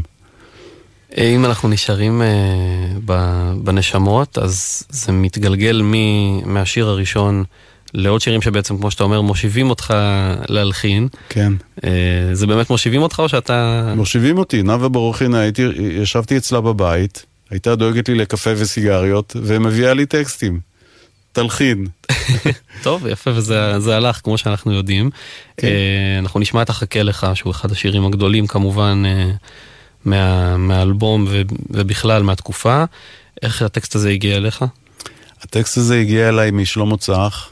Uh, שלמה צח uh, זה היה משרד שנקרא אורות. המשרד הזה, uh, היו, היו בו חתומים הרבה אומנים, ביניהם אילנית וססי קשת ובועז שראבי ועוד כל מיני, גם הנשמות הטהורות כמובן, וסביבו היו יוצרים שהוא היה איתם בקשר כל הזמן, יוצרים שכתבו לאומנים.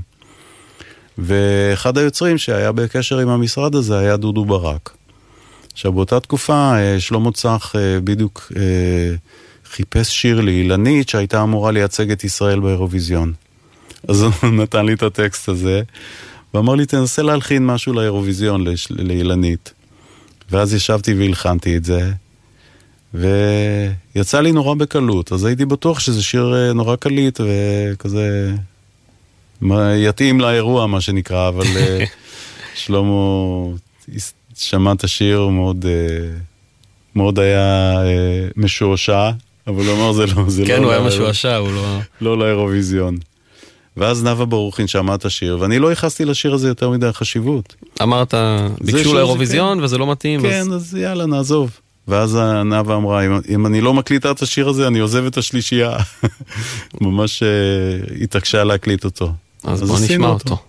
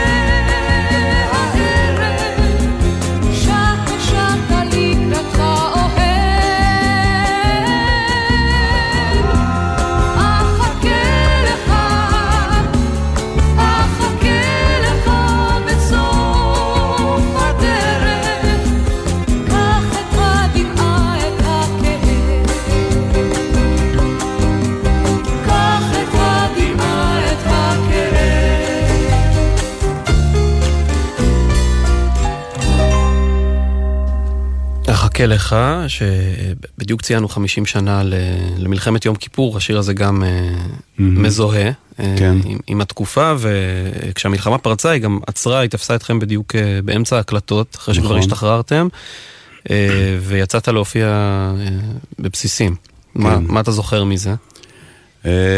צירפו אותנו לחוליה שכללה חלק מתזמורת חיל אוויר. אה, עם המנחה מוטי גלעדי ועם הזמר יגאל בשן.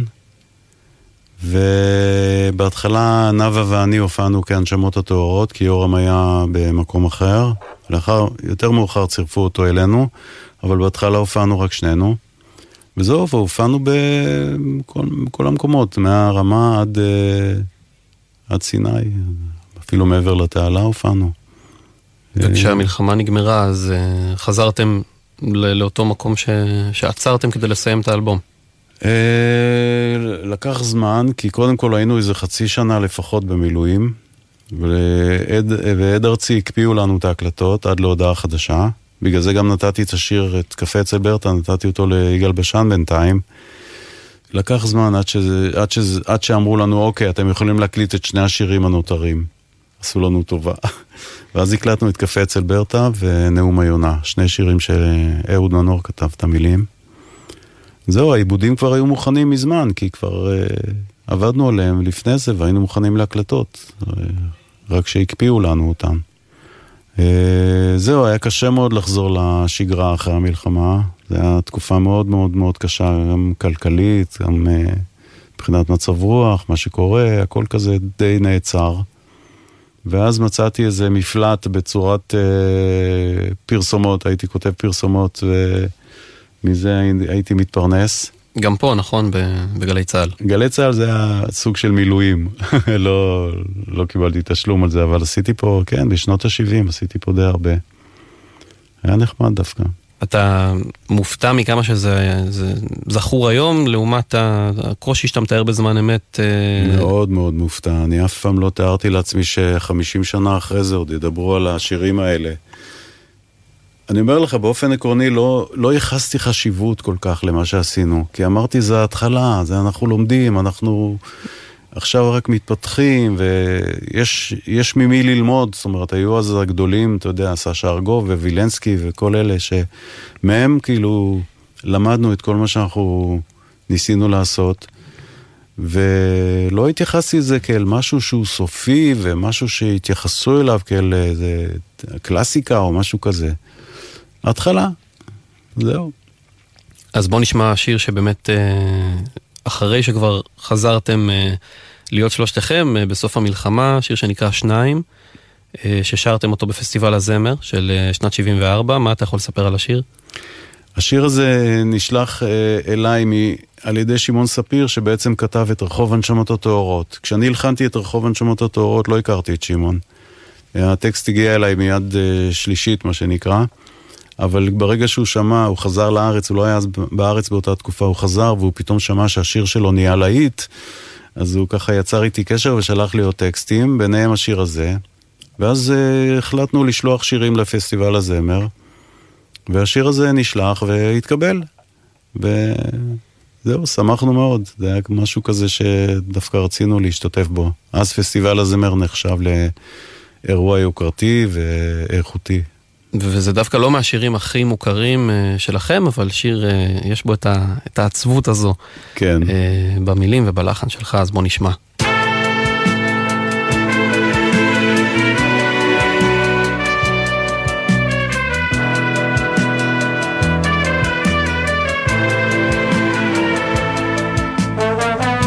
החורף בא אל מבטה, אפור וערירי סופות שלגים קרים. על ברק עיניה שעבד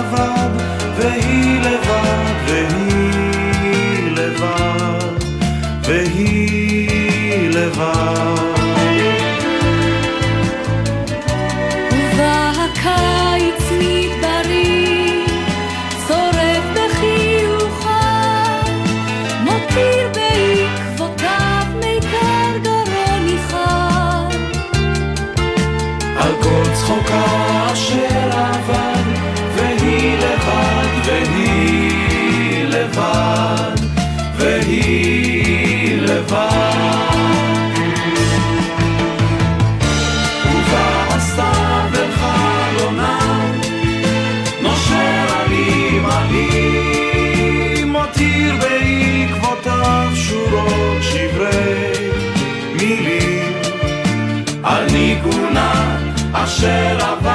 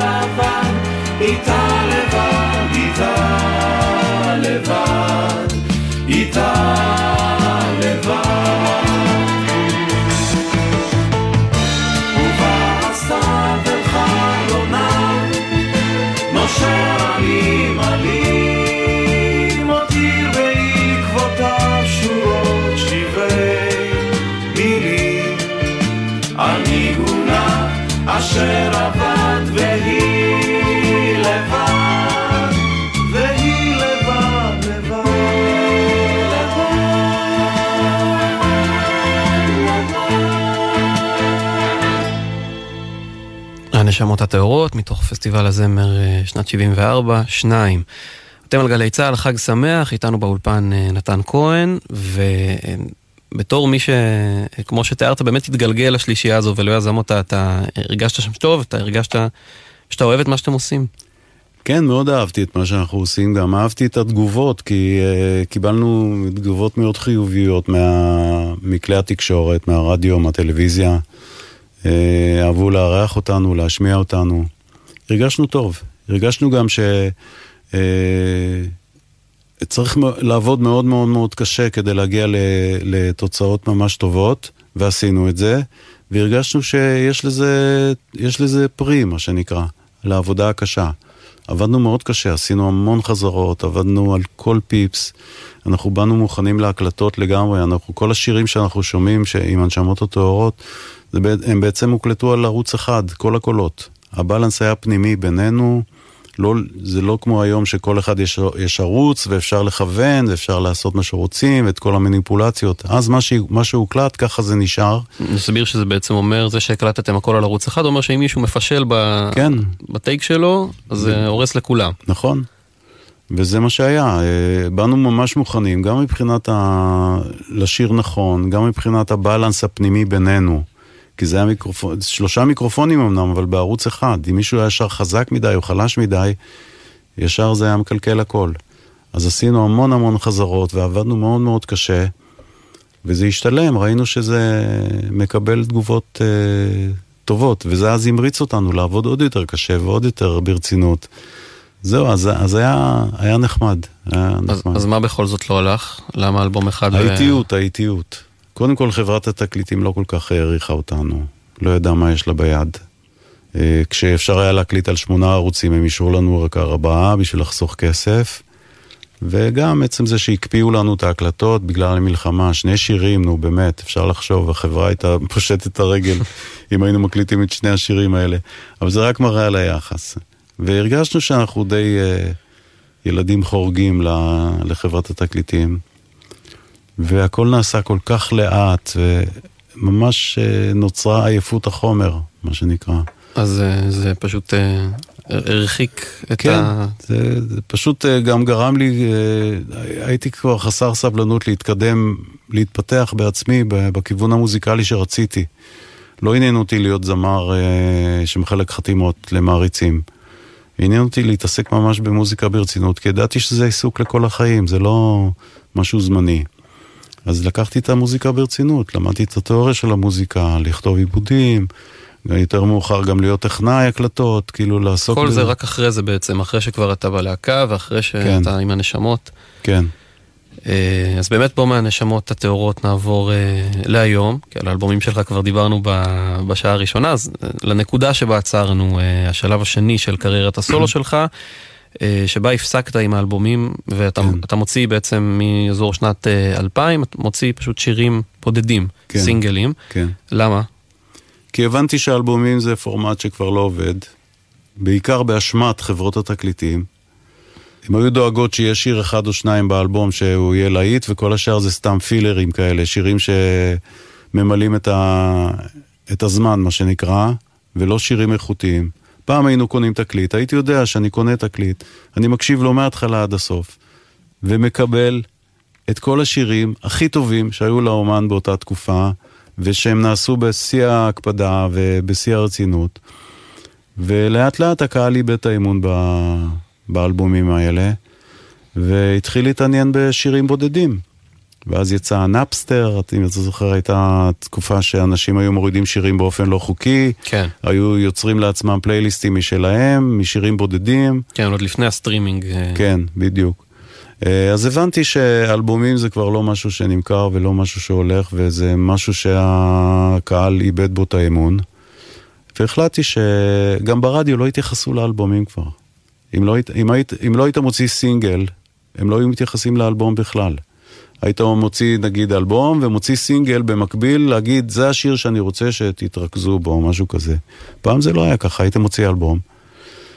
והיו בוחרים. מתוכו את השירים ה... כן, כל אחד בחר מה לשדר וככה הכירו את כל האלבום, לא רק שיר אחד או שניים. אז אמרתי שלאלבומים כבר אין עתיד חוץ מזה, מבחינה אומנותית, אני חושב שזה יותר נכון להקדיש לשיר מההתחלה ועד הסוף, ולא בסרט נע לכמה שירים במקביל, כי זה בא תמיד אחד, אחד על חשבון השני. להקדיש לשיר את המקסימום שאתה יכול, להוציא אותו הכי טוב שאתה יכול, ואז לעבור לשיר הבא. וזה מה שעשיתי. ואת כל השירים האלה אתה עושה בעצם בהפקה עצמית, ב... כן. באולפן שלך. כן. אז השיר הראשון שנשמע מה... מהשלב הזה בקריירה שלך הוא, אה, הוא יחסית ישן כבר, קוראים לו עוד לא הגעת גבירתי, אתה רוצה לספר? אה? כן, זה שיר שהלחנתי בשנות ה-80 למישהו אה, לא מוכר. בא אליי וביקש שאני אעשה, לו, שאני אעשה לו שיר, שאני אפיק לו שיר ואלחין לו. ואז הלחנתי, לקחתי טקסט של אה, אלי מוהר. מאז עברו משהו כמו 20 שנה או יותר, ונזכרתי בשיר הזה ואמרתי, צריך אולי לגאול אותו. וזה היה אחרי, התקופה, אחרי תקופה מאוד ארוכה שלא הקלטתי שירים חדשים, משהו כמו שמונה או תשע שנים. אמרתי, זה, זה שיר ששווה לגעת בו עוד פעם. וזה היה כבר אחרי שאלי נפטר, נכון? כן, כן. זה היה בשנת uh, 2008, משהו כזה, או 2010, לא זוכר בדיוק. Mm-hmm. ואמרתי, הוא בדיוק נפטר אה, תקופה קצרה לפני זה, אני חושב, ואז אה, נזכרתי בשיר הזה, ואמרתי, זה שיר שצריך לגאול אותו באיזושהי צורה, אולי כדאי שאני אשיר אותו עוד פעם, והקלטתי אותו.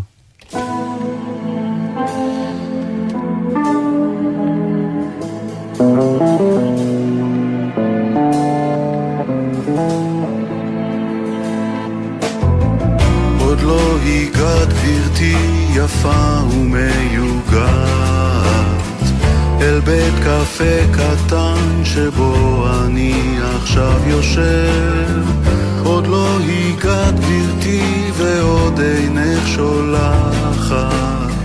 מבט אפור וחם אשר שלווה בו הוא כאב. אבל למרות שלא, למרות שעוד אינך כאן אנחנו ממשיכים בשיחתנו הישנה. כיוון שישותך מוחשת מנוחשת ודבר בואך צפוי בכל ימי הציפייה. אני מבין גברתי שהתעכבת לרגע. ברחוב אחר, אולי בעיר אחרת רחוקה. אולי עכשיו אי שם בתחנת רכבת אבל אולי את כאן ממש מעבר לפינה.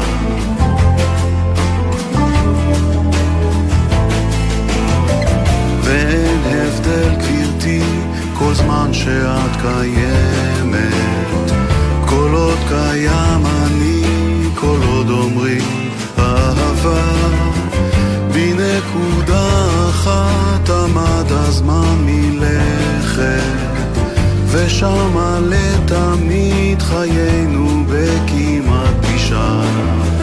משחק שכבר הוכרע אך משוחק עדיין וישוחק אדום בתום פיקח מתקווה.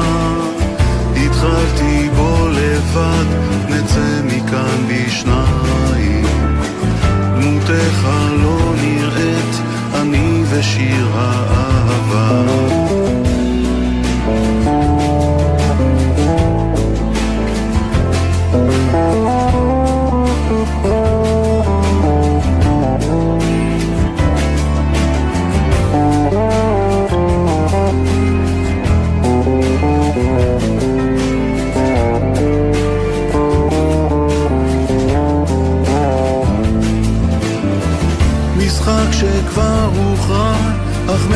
משוחק עדיין, וישוחק אטום בתום פיקח מתקווה.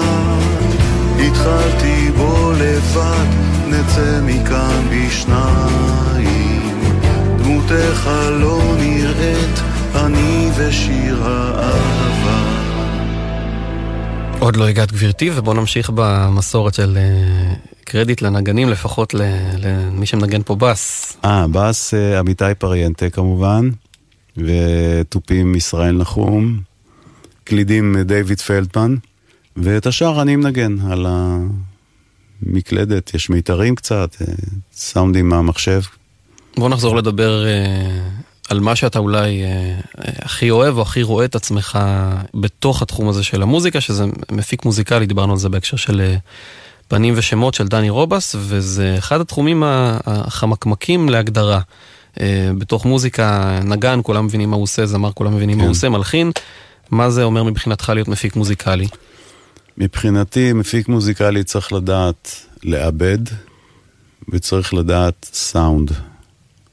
ואם הוא לא מתמצא בשני השטחים האלה, ממש בצורה מאוד מאוד רצינית, אני לא חושב שהוא מפיק מוזיקלי מושלם. Uh, בארץ זה הפך להיות כזה, אתה יודע, uh, מושג uh, מאוד מאוד גמיש, מפיק מוזיקלי, אנשים שאין להם מושג במוזיקה קוראים לעצמם מפיקים מוזיקליים וכל מיני דברים כאלה, אבל אני, אני חושב שלהפיק מוזיקלית, זה פשוט לדעת מוזיקה וסאונד ביחד. אה, מה שג'ורג' מרטין עשה עם הביטלס למעשה. זה בעצם לא היה... להיות העין כזאת שמעל ו- ולראות את התמונה הגדולה. כן, אבל גם לקבוע את, את הכיוונים, את התהליכים, את החזון, את איך זה יישמע בסוף. זה, זה התפקיד של המפיק המוזיקלי. המפיק המוזיקלי תפקידו לדעת איך השיר יישמע בסוף התהליך. ולחתור לכיוון הזה, למטרה הזאת, לאורך כל הדרך. כי הוא יודע בדיוק, יש לו מפת דרכים והוא הולך לפיה. הוא לא מנחש. ותגיד, יש איזה הבדל בראש שלך בין שירים שאתה הלחנת ואתה מפיק לעצמך לבין לחן שמישהו אחר מביא לך ואתה צריך להפיק? לגמרי. קודם כל, הפקה מוזיקלית זה אתה מלביש מישהו בבגדים שמתאימים לו. אני למשל יכול לעשות דברים שהם לגמרי היפ-הופ ו-R&B, ואתה יודע, כל הדברים שהם אה, ראפ אפילו, ודברים כאלה, דברים שעשיתי גם באנגליה, גם כמפיק מוזיקלי. אני לא אעשה אותם לעצמי, כי זה יישמע פתטי בשירים שלי. נשמע כאילו אני בכוח מנסה להיות איזה, לדבר לדור שהוא בכלל לא, לא רוצה להקשיב לי. אז uh, החלטתי שאני נשאר לנאמן לעצמי, אני, מה שמתאים לי אני עושה, מה שלא מתאים לי אני עושה לאחרים. ובכיף, אני יודע לעשות הכל דרך אגב, אין לי שום בעיה לעשות דברים שהם עכשוויים לגמרי ונשמעים מופקים היום, כי אני בעניין של הטכנולוגיה מההתחלה, מההתחלה כבר. כן, לא נשארת ב-87 ששם היית מי שהביא כן. את הסקוונסרים? אני אפילו בשנת 82-3 כבר הייתי בסינתסייזרים וסקוונסרים ודברים כאלה. אז אני כל הזמן בעניין הזה, כל הזמן... אה, אה, צועד קדימה עם הטכנולוגיה ומעודכן לגמרי ויודע מה קורה ושולט במה שקורה גם. אז אין לי בעיה לעשות כל דבר שמבקשים. אז בוא נשמע שיר אה, שהוא אה, בדיוק על זה, או, או עליך, זה טקסט שכתב אה, דני רובס. כן. והוא מביא לך אותו ואתה מבין ש... שהוא נכתב עליי. כן, אני, אה, דני רובס הזמין אותי להתארח אצלו בפסטיבל הפסנתר לפני כמה שנים. שרנו את פנים ושמות ביחד, ואחרי זה שרנו את מצב זמני, ורוני דלומי שרה את החכה לך, היה נחמד. ואחרי זה עלה במוחי רעיון, אמרתי, רגע, למה, למה אני לא מבקש מדני טקסט? הרי הוא כותב טקסטים. אני אשאל אותו אם יש לו איזה משהו בשבילי. ואז כתבתי לו, והוא עונה לי, אה, כן, כן, יש, יש משהו, אני אשלח לך. והוא שולח לי טקסט, כשלושה טקסטים, אחד מהם זה נקרא מאחורי הכפתורים, ואני קורא את הטקסט ואני אומר, וואלה, זה עליי. הוא כתב עליי שיר. והוא מתאר אותי, הוא מתאר אותי אה, כמו שהוא זכר אותי כשעבדנו על האלבום שלו. כשאני מאחורי הקונסולה, הוא מאחורי המיקרופון שם, והמוזיקה באה אליי עם הרמקולים, ובקיצור, עשה מזה משהו מאוד יפה מבחינת הטקסט. ואתה הלחנת והפקת כן. ואתה שר. mm-hmm. מאחורי הכפתורים.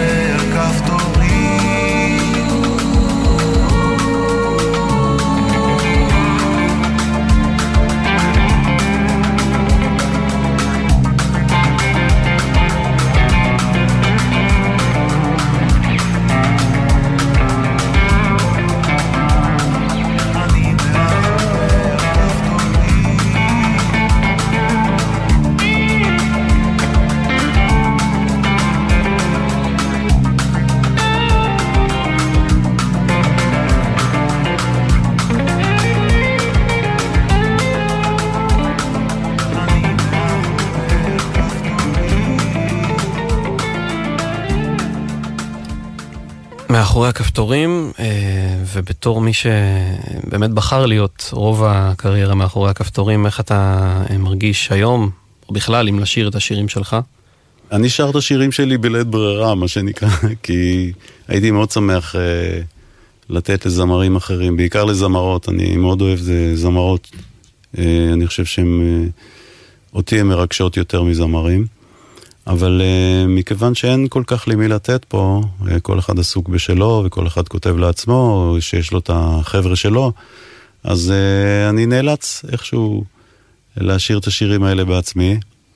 כי אני מרגיש שאני צריך להוציא אותם באיזושהי צורה, ויכול להיות שהם יהיו סקיצות לביצועים יותר מאוחרים, אחרי לכתי, מה שנקרא. אבל uh, זה שירים ש... כל שיר שאני מוציא הוא נחשב בעיניי כמשהו שהוא uh, הוראות איך לעשות את השיר כשעושים אותו ברצינות, וזהו. זה היה ככה תמיד, כי גם כשהייתה לך את האפשרות לתת את זה ל- לאנשים אחרים, לזמרים או לזמרות, אתה כן שרת את השירים שלך במקרים מסוימים. במקרים מסוימים, אבל הרבה נתתי לאחרים גם. נתתי הרבה שירים. ל... כשהייתה דרישה לשירים מכל מיני זמרים, כתבתי ונתתי. בשמחה רבה, תמיד. אה, שרתי, שרתי שירים שהרגשתי שאחרים לא ישירו אותם כבר, זהו. מצב זמני למשל, אני לא רואה אף זמר שר את זה.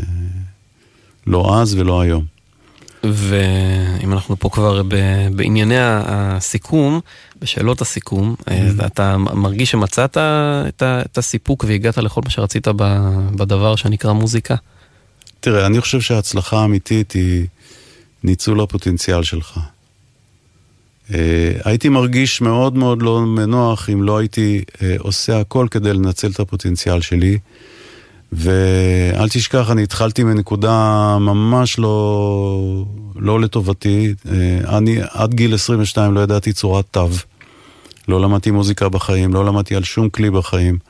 וכל מה שאני יודע זה מלימוד עצמי ומניסיון עצמי. ופשוט אני מרגיש טוב עם, עם, עם המעמד שהגעתי אליו, יחסית לנקודת הפתיחה ש, שהייתה לי. ואני מרגיש שכן עשיתי הרבה כדי לנצל את הפוטנציאל שלי, ואפילו יותר ממה שחשבתי בהתחלה. אה, מבחינה מסחרית זה כבר סיפור אחר, אתה יודע, זה כבר לא תלוי בי. אה, הייתי שמח אם זה היה יותר, אה, אם השירים שלי היו יותר נחלת הכלל, מה שנקרא, ויותר ידועים. זה היה מתבטא גם מבחינה כלכלית, אין ספק, אבל אי אפשר את הכל בבת אחת. יש בינתיים את זה. ובתור מי שהלחין כמה כאלה, מה אתה חושב שהופך שיר ל- לישראלי? מה הופך שיר לישראלי? אני חושב שזה כזה. בעיקר ה phrasing שלו, מבחינת ה... איך המילים משתלפות עם המנגינה, כי אני למשל בחיים לא חשבתי ששירים שלי יכולים להיות מושרים באנגלית, כי זה נהיה נשמע אה, מאוד מוזר. אה, אז מבחינת השפה, כאילו זו שפה מאוד מאוד מיוחדת ומאוד אה, ייחודית, ואני חושב שמה שנכתב לטקסט ישראלי אה, הוא שיר ישראלי. אין, אין, אין מה להגיד, זהו. אז בוא נשמע עוד שיר אחד אה, שאפשר לומר, אה, אולי הוא לא נכתב עליך כמו מאחורי הכפתורים, אבל מילים שקיבלת והזדהית איתן, אה, קוראים לו מה בשבילי אני עונה. אה, כן, זה... שיר שאנשים בגילי יכולים להזדהות איתם בקלות. אה, זה שיר שמדבר על אה, הבדידות שתוקפת אנשים בגילי, שהם בני הגיל השלישי כבר, וזו חוויה שמישהו בגילי עובר בבית קפה, והשיר מדבר בעד עצמו. את מתהלך הצער הגדול בצעדים רכים בין שולחנות בית הקפה שבמרכז המסחרי עיניה הגדולות של היפה בנשים לוטפות אותי כשהיא שואלת מה בשבילך? מה בשבילי אני עונה? בשבילי? מה בשבילך, אדוני? מה בשבילך, אדון ליבי? שלא ידעתי. מה בשבילי?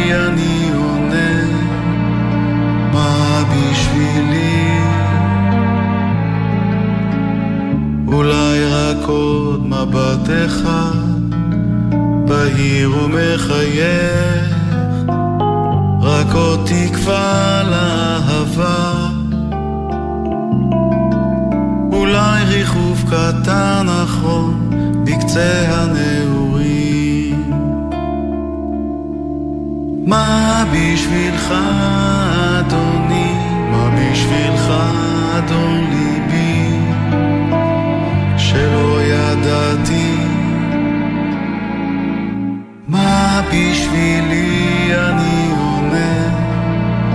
מה בשבילי? אולי מגע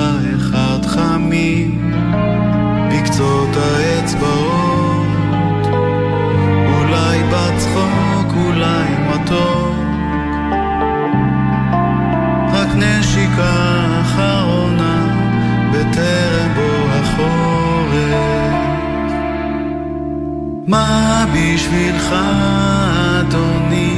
מה בשבילך,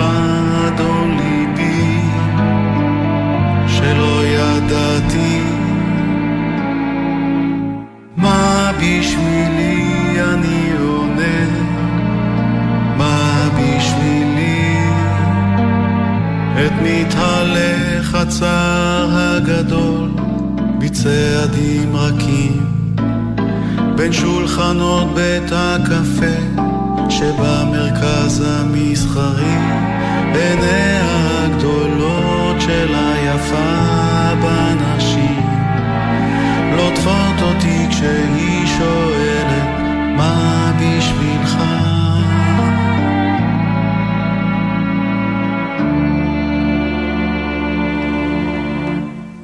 מה בשבילי אני עונה.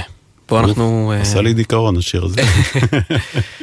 אה, אנחנו גם מסיימים פה אה, את השעתיים שלנו, את התוכנית המיוחדת עם נתן כהן, לכבוד 40 שנה לאלבום הסולו הראשון, זמן ומקום, והרבה מעבר לו. תודה רבה נתן, תודה שבאת. תודה עמית, היה נחמד, היה כיף. גם לי. תודה לטכנאית שלנו מיכל כהן, אני עמית קלדרון, תודה רבה לכם, ולכן על שהייתם איתנו, שיהיה חג שמח, ואנחנו מסיימים עם עוד שיר אחרון, חוזרים דווקא לנשמות הטהורות באיחוד היחיד שלכם בעצם. כן, שנת 2017 אני חושב זה היה, אחרי לחצים פיזיים מתונים מצד כל מיני אנשים, החלטנו שאנחנו נענים למשאלה שלהם להקליט שיר חדש בהרכב המקורי. והלחנתי שיר שהוא מזכיר קצת את היכולות של נאוה ברוכין מהחכה לך, ואני חושב שיצא משהו נחמד. דבר ששמתי לב אליו ממש לפני שהתחלנו פה את ההקלטה, והוא כביכול קטן, אבל בעצם לא, בעטיפה המקורית של האלבום, של התקליט שלכם, מופיעות שלוש תמונות נפרדות שלכם, אתה במרכז ונאוה משמאל ויורם כן. ירוחמי מצד ימין, ופה בעטיפה של השיר הזה, נאוה בעצם במרכז. אה, כן, אז עשו את העטיפה בלי כל כך להתייעץ איתנו, בלי לשאול אותנו מה אנחנו חושבים. זה יצא ככה, אני חושב אפילו אחרי שהתפרקנו. ומאוד צרם לי שהיא לא באמצע. והחלטתי שבשיר הזה אני מתקן את המעוות, ובייחוד שהיא מובילה את השיר, אז אה, אין שום סיבה לא לשים אותה באמצע. אז איתו נסיים. איך יכולת שלא? שיהיה לכם לילה טוב, חג שמח. קודרים והגשם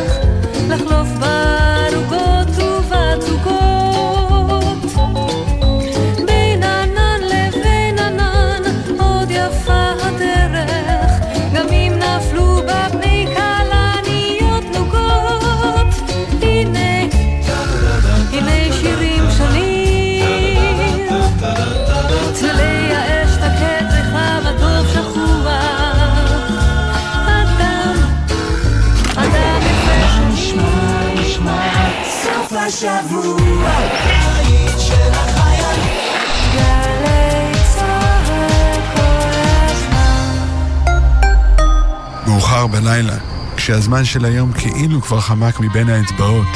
אני מזמין אתכם לאבד איתי תחושת זמן או סגנון.